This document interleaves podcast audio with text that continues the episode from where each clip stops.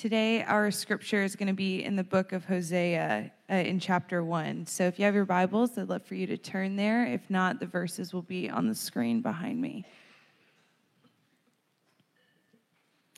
In the book of Hosea, chapter 1, starting in verse 2. When the Lord began to speak through Hosea, the Lord said to him, Go, marry a promiscuous woman and have children with her for like an adulterous wife, this land is guilty of unfaithfulness to the Lord. So he married Gomer, daughter of Diblaim, and she conceived and bore him a son.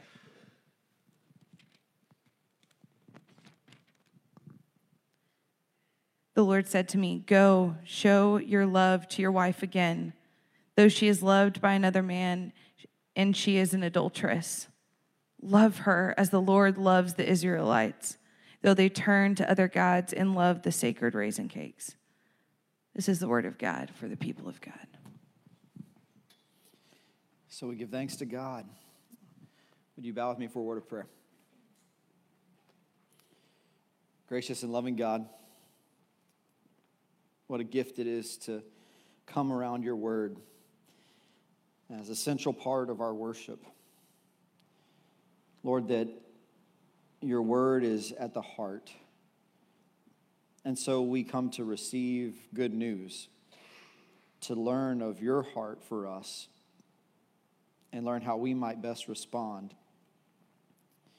Lord, open our eyes that we would see, our ears that we would hear. Open our minds that we would come to know and understand your word. Lord, open our hearts that we would feel its power and in response, I ask, O oh Lord, that you would open our hands, that we would journey in your world, offering grace as your servants. We pray this in Jesus' name. Amen. Well, how many of us are experts in the minor prophet Hosea? Right? Okay, so uh, I, I, know that this is a this is a less often uh, pursued uh, body of work in Scripture, but it is so beautiful and comes to us at such a tender and critical point in the history of the people Israel. Hosea is one of the twelve minor prophets and his, uh, his teachings are uh, collected together uh, by an editor, and, and it's woven into three different sections, okay? And almost all of what he writes is poetry.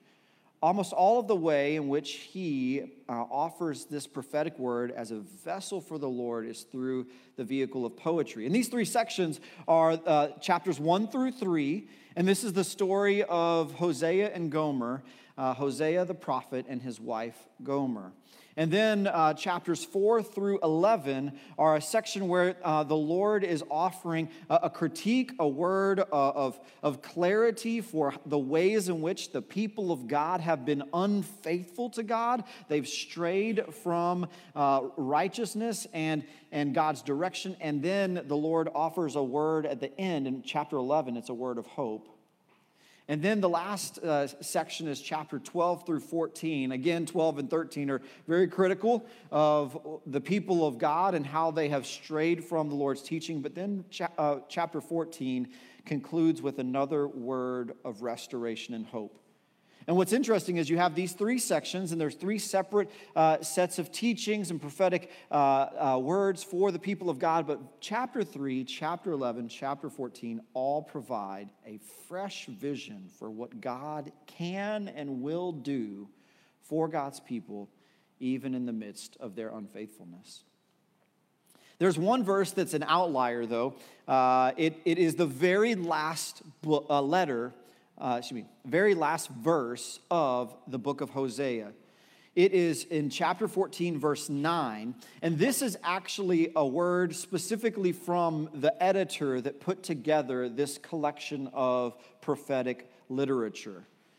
Uh, this is not a word from Hosea, this is a word from the editor. And so uh, it's, in essence, his learning and his hope for us, just as we would pursue Hosea's prophetic teaching as he did, or she.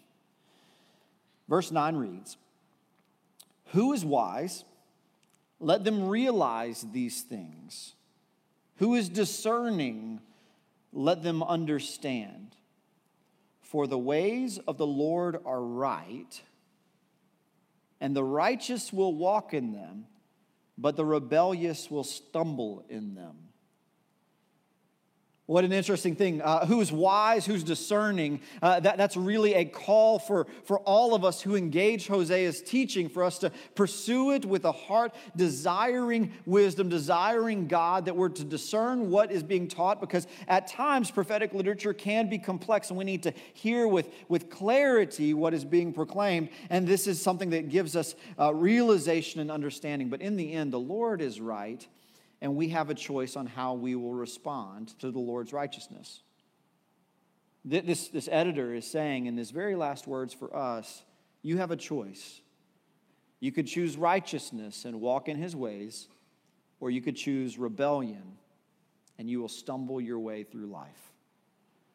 Okay, so now with that real positive word of encouragement, we're ready to start uh, digging into Hosea. So, so we're spending most of our time uh, in the first section, the first three chapters, one through three, uh, understanding the relationship between Hosea and Gomer, understanding God's choice for how he would respond to the unfaithfulness of God's people. And then we could see how we have an opportunity to respond as well to God's persistent pursuit of his people.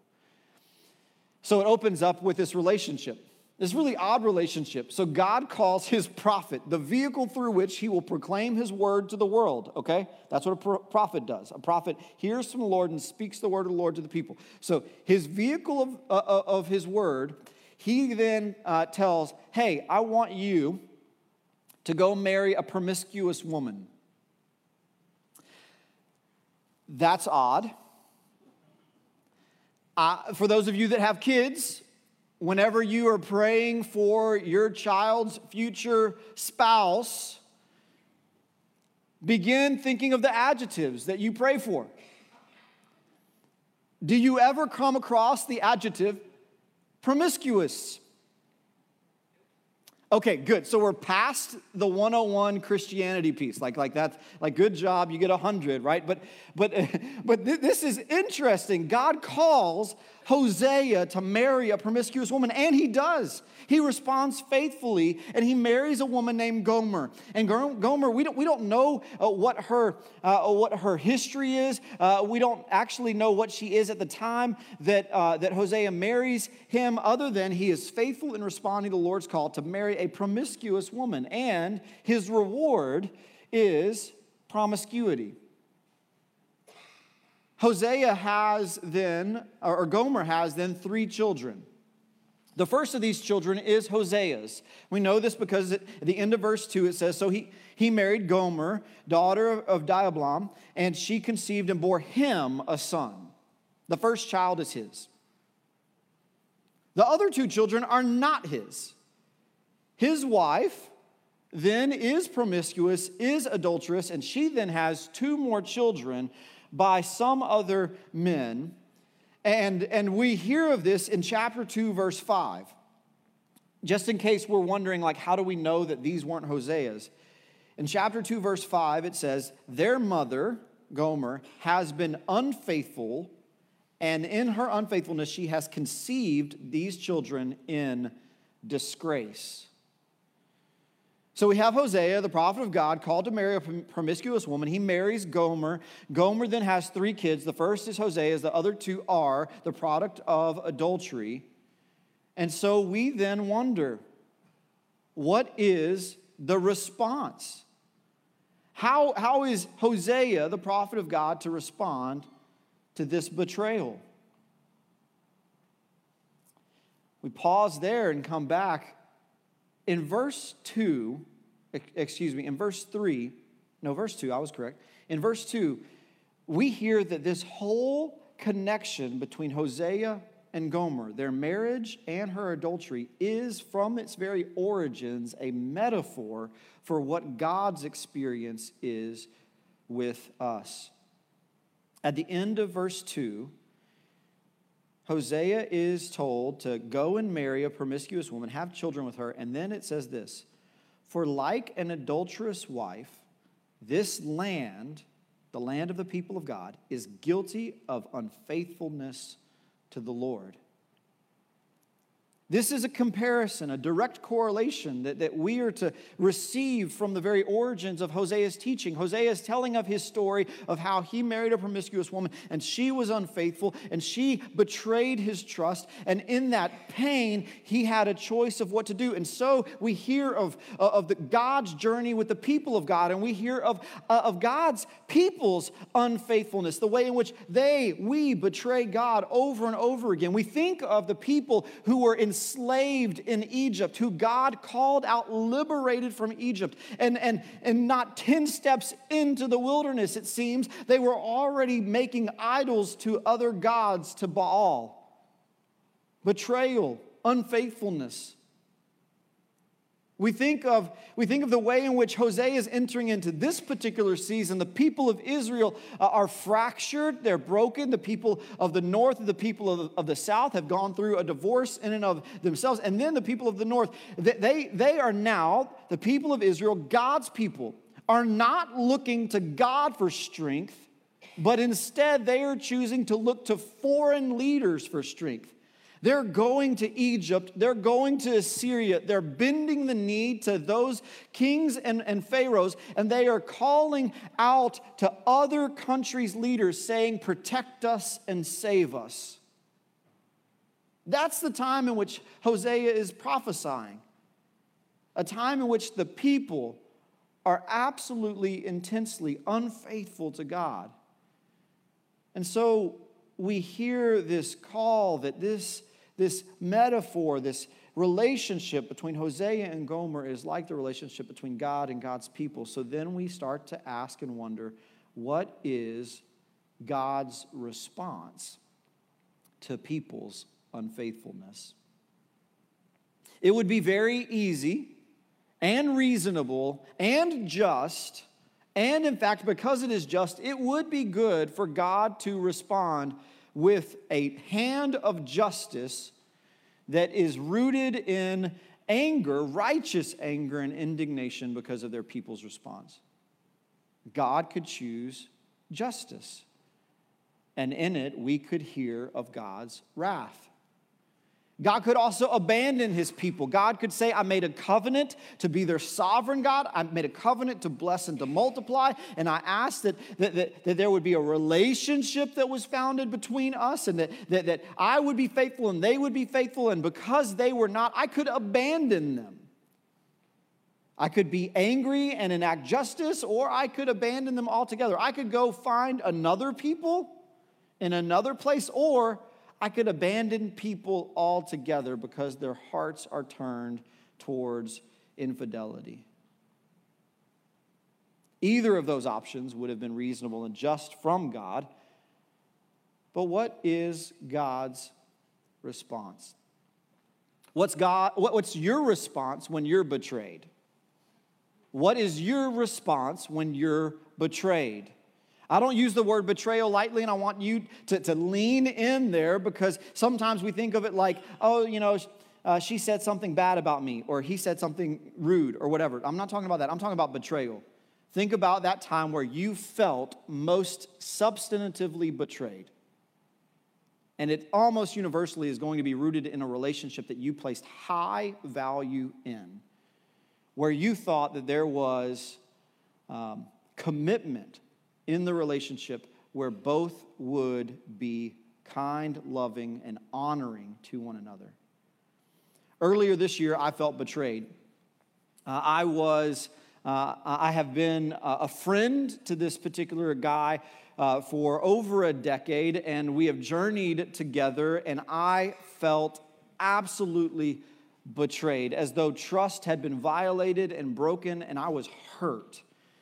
Uh, so much so that, that uh, I, I, was actually uh, I was leaving the place where I experienced that betrayal, and my son was with me, Aiden, and, uh, and, and we had an hour plus drive back home. And in the midst of that pain, we didn't speak a word because I was just letting it foment kind of deep in my gut, you know? And then it enters into your heart and your head, and you start recounting over and over again the nature of the betrayal, the pain of the betrayal, and you rationalize what is the appropriate response. It took me about uh, a week just sitting in anger. Okay, now, now I got you because I see that many of you have experienced betrayal as well. Once I got to a week of anger, then you knew what I was talking about, okay? So, like, I was sitting there for a week just in anger, feeling the weight of betrayal. And then I decided that I was going to make soft pursuit, just kind of like, we'll see what happens. I texted you know, texted about my experience, texted how I felt, asked for us to have a chance to talk. About a week went by, didn't hear anything. You know what my next response was? Not more anger, abandonment. Cut off. How many people who've betrayed you have been cut off and out of your life? I mean, that's a, whew, we might have a longer, we need, we need some counseling. Uh, because the list starts to add up. Because when we feel that weight of betrayal, it, it, sometimes it's swift and as swift as we can, and other times it takes a process in order to get there. But we start working the mechanics of cutting people off and out of our lives because of the betrayal, the hurt that we've experienced. And then I had fr- another friend. That friend came into my life and spoke a word of truth to me. You know what he said? He said, Jason, I know you feel betrayed. You have to have walked through anger. And I see that you've been cutting this guy out of your life. But I'm here to rebuke that. He said, I want you to go to his office at 11:45 on a weekday and I want you to tell him that you're here to have lunch with him.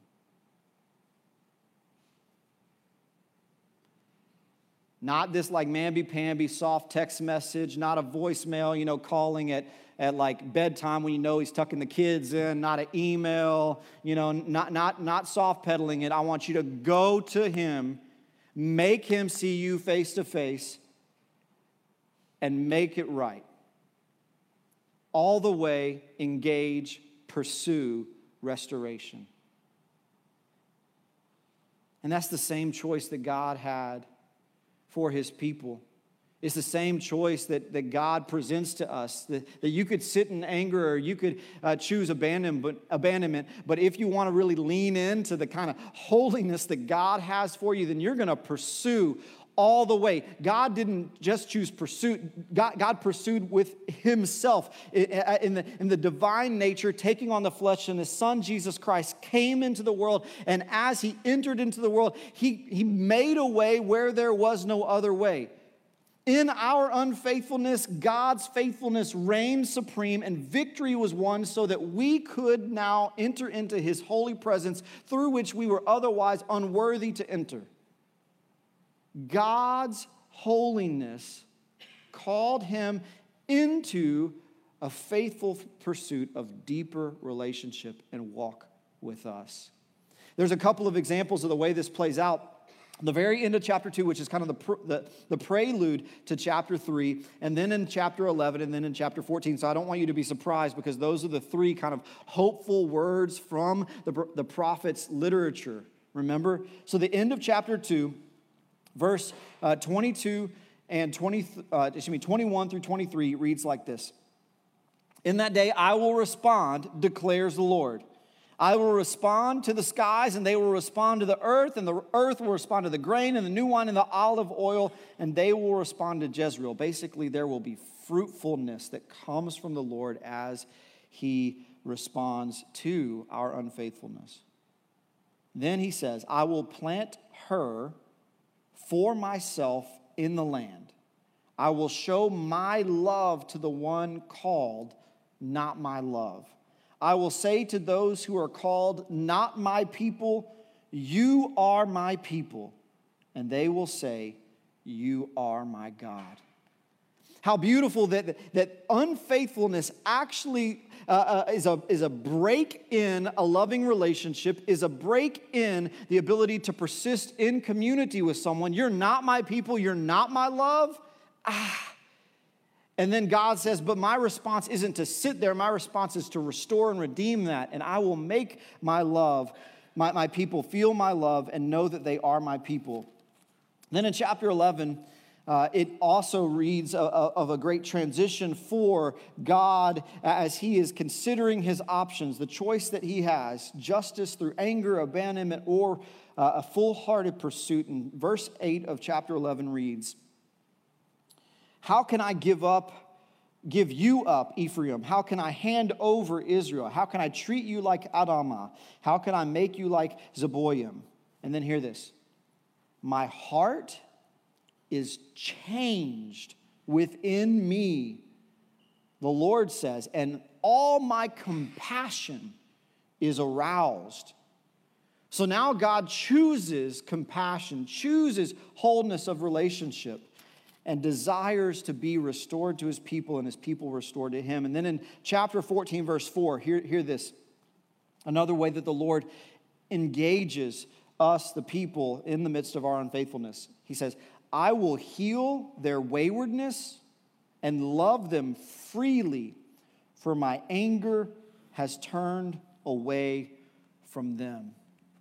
What good news we have. Well, good news, what good, good news we have that God would uh, choose compassion over anger, would choose this, choose this free love that can be offered and we could choose to receive in response. What a beautiful thing that God chose not to lean into his justice and anger or abandon us, but rather he pursued us with his son, Jesus Christ. Back to Hosea and Gomer. You know, the story uh, has, uh, has some, uh, some necessary inferences there. Where we left it off, Hosea marries Gomer, a promiscuous woman. She then has three children, one to him and three that are uh, bastard children. And then uh, Gomer, uh, Hosea now has a choice of how to treat Gomer. But what we see then is this, this uh, disconnect as we enter into the opening of, of chapter 3. And, uh, and God calls Hosea to pursue Gomer in the same way that God pursues you and me.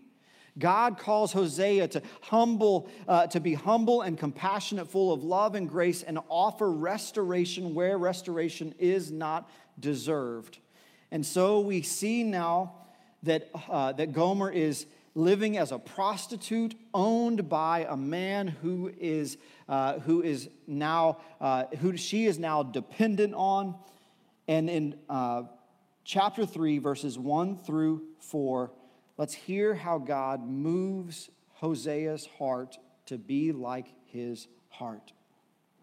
The Lord said to me, Go show your love to your wife again, though she lo- is loved by another man and is an adulteress. And there's, here's the instruction Love her as the Lord loves the Israelites. Though they turn to other gods and love the sacred raisin cakes, by that way, that, that's, a, that's an instrument of worship of other gods, okay? And then it says that uh, Hosea then bought his wife Gomer for a price. Resonates with something, huh? So Hosea bought her for 15 shekels of silver and a homer of and a lethek of barley. And then here's what he says to Gomer, to Gomer after he buys her for a price, just as God buys us for a price, the price of his son Jesus Christ.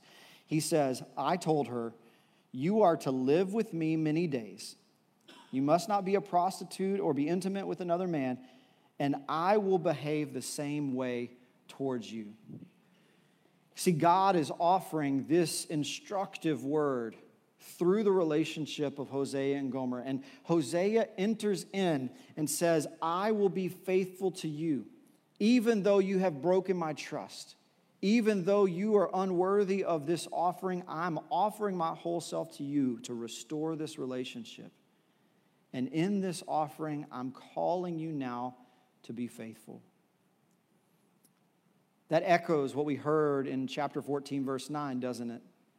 That the response to God's righteous offering of restoration is righteousness as well, no longer rebellion. And so we have a choice to make.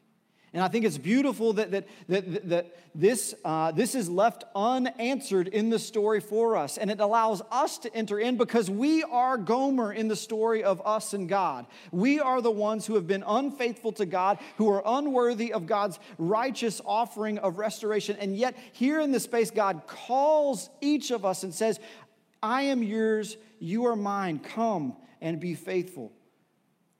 We don't know how Gomer's story ends, and we don't yet know how ours ends, but what would it be for us? For us to say, Lord, thank you. Thank you for the gift of your Son, Jesus Christ. I didn't deserve that. I'm unworthy of this reckless love that you so graciously offer and bestow upon me. I'm so unworthy as I have sought other gods and I have worshiped at other altars and I have abandoned you, but you pursued me. Lord, I'm unworthy. Thank you. And what if our response was humble submission, saying, Lord, I give my whole heart to you. I will be faithful. I will serve you as my Lord. I will honor you all my days. I know that I have failed in my past, but my future is yours. I lay it in your hands. I offer it to you. May that be our response to God's faithful offering today to each of us as his people. Would you pray with me? Gracious and loving God, what an extraordinary gift it is to hear to hear of Uh, uh, of, of those in the past, those in the annals of history that, that are so much like us. Just as they have abandoned you, we have abandoned you. And so we come humbly before you and we ask, Lord, that, that you would allow us to receive that gift of restoration through your Son, Jesus Christ. Lord, we are yours. Our future is yours. All our days are yours. Our hearts are yours. Our lives are yours. We give our whole self to you as a sign, as a symbol of our offering and love that is rooted in response to your faithful pursuit. Lord, as we continue in worship and we enter into this time of offering, we pray that you would bless these gifts and these givers, that all that is done in this space and time would be for your glory, honor, and praise. We pray it in Jesus' name. Amen.